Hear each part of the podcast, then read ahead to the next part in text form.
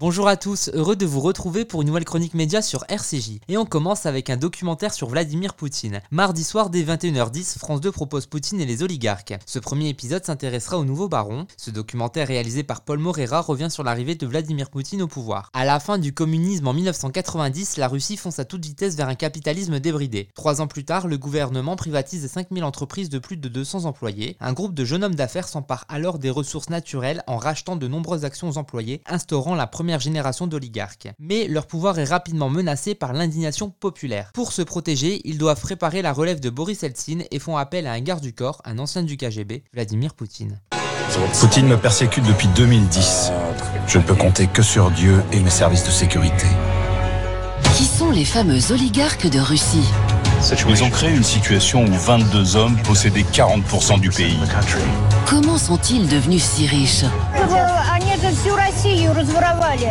Quels sont leurs liens avec Poutine? Poutine, on l'avait placé là.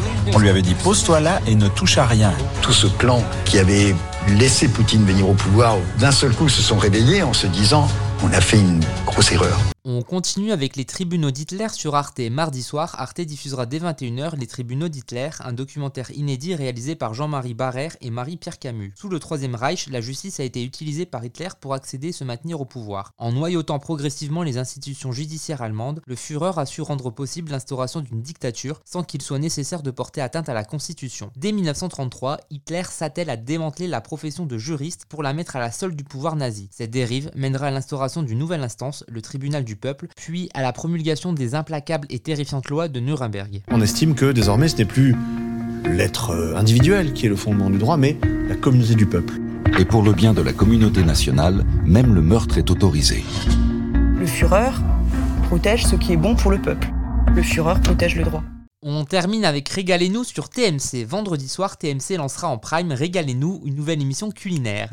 Arthur et Vincent sont deux amis passionnés de gastronomie et devenus des stars des réseaux sociaux. Ils sont à la tête de 18 restaurants et 16 équipes de traiteurs. Dans ce nouveau programme, Arthur et Vincent ont pour objectif d'organiser un banquet hors norme pour des célébrités passionnées de gastronomie. Pour être à la hauteur de ce défi, les deux compères ont 48 heures pour sillonner les routes de France au volant de leurs deux chevaux et récupérer des mets 100% terroirs chez les meilleurs producteurs français. Ils partiront à la rencontre des artisans et des éleveurs. Ce premier numéro, l'humoriste et comédien François-Xavier Demaison, passionné de bonne bouffe également, sera l'invité d'honneur. En Gascogne, Arthur et Vincent feront tout pour épater leurs convives. Merci de nous avoir écoutés et à très bientôt pour une nouvelle chronique média sur RCJ.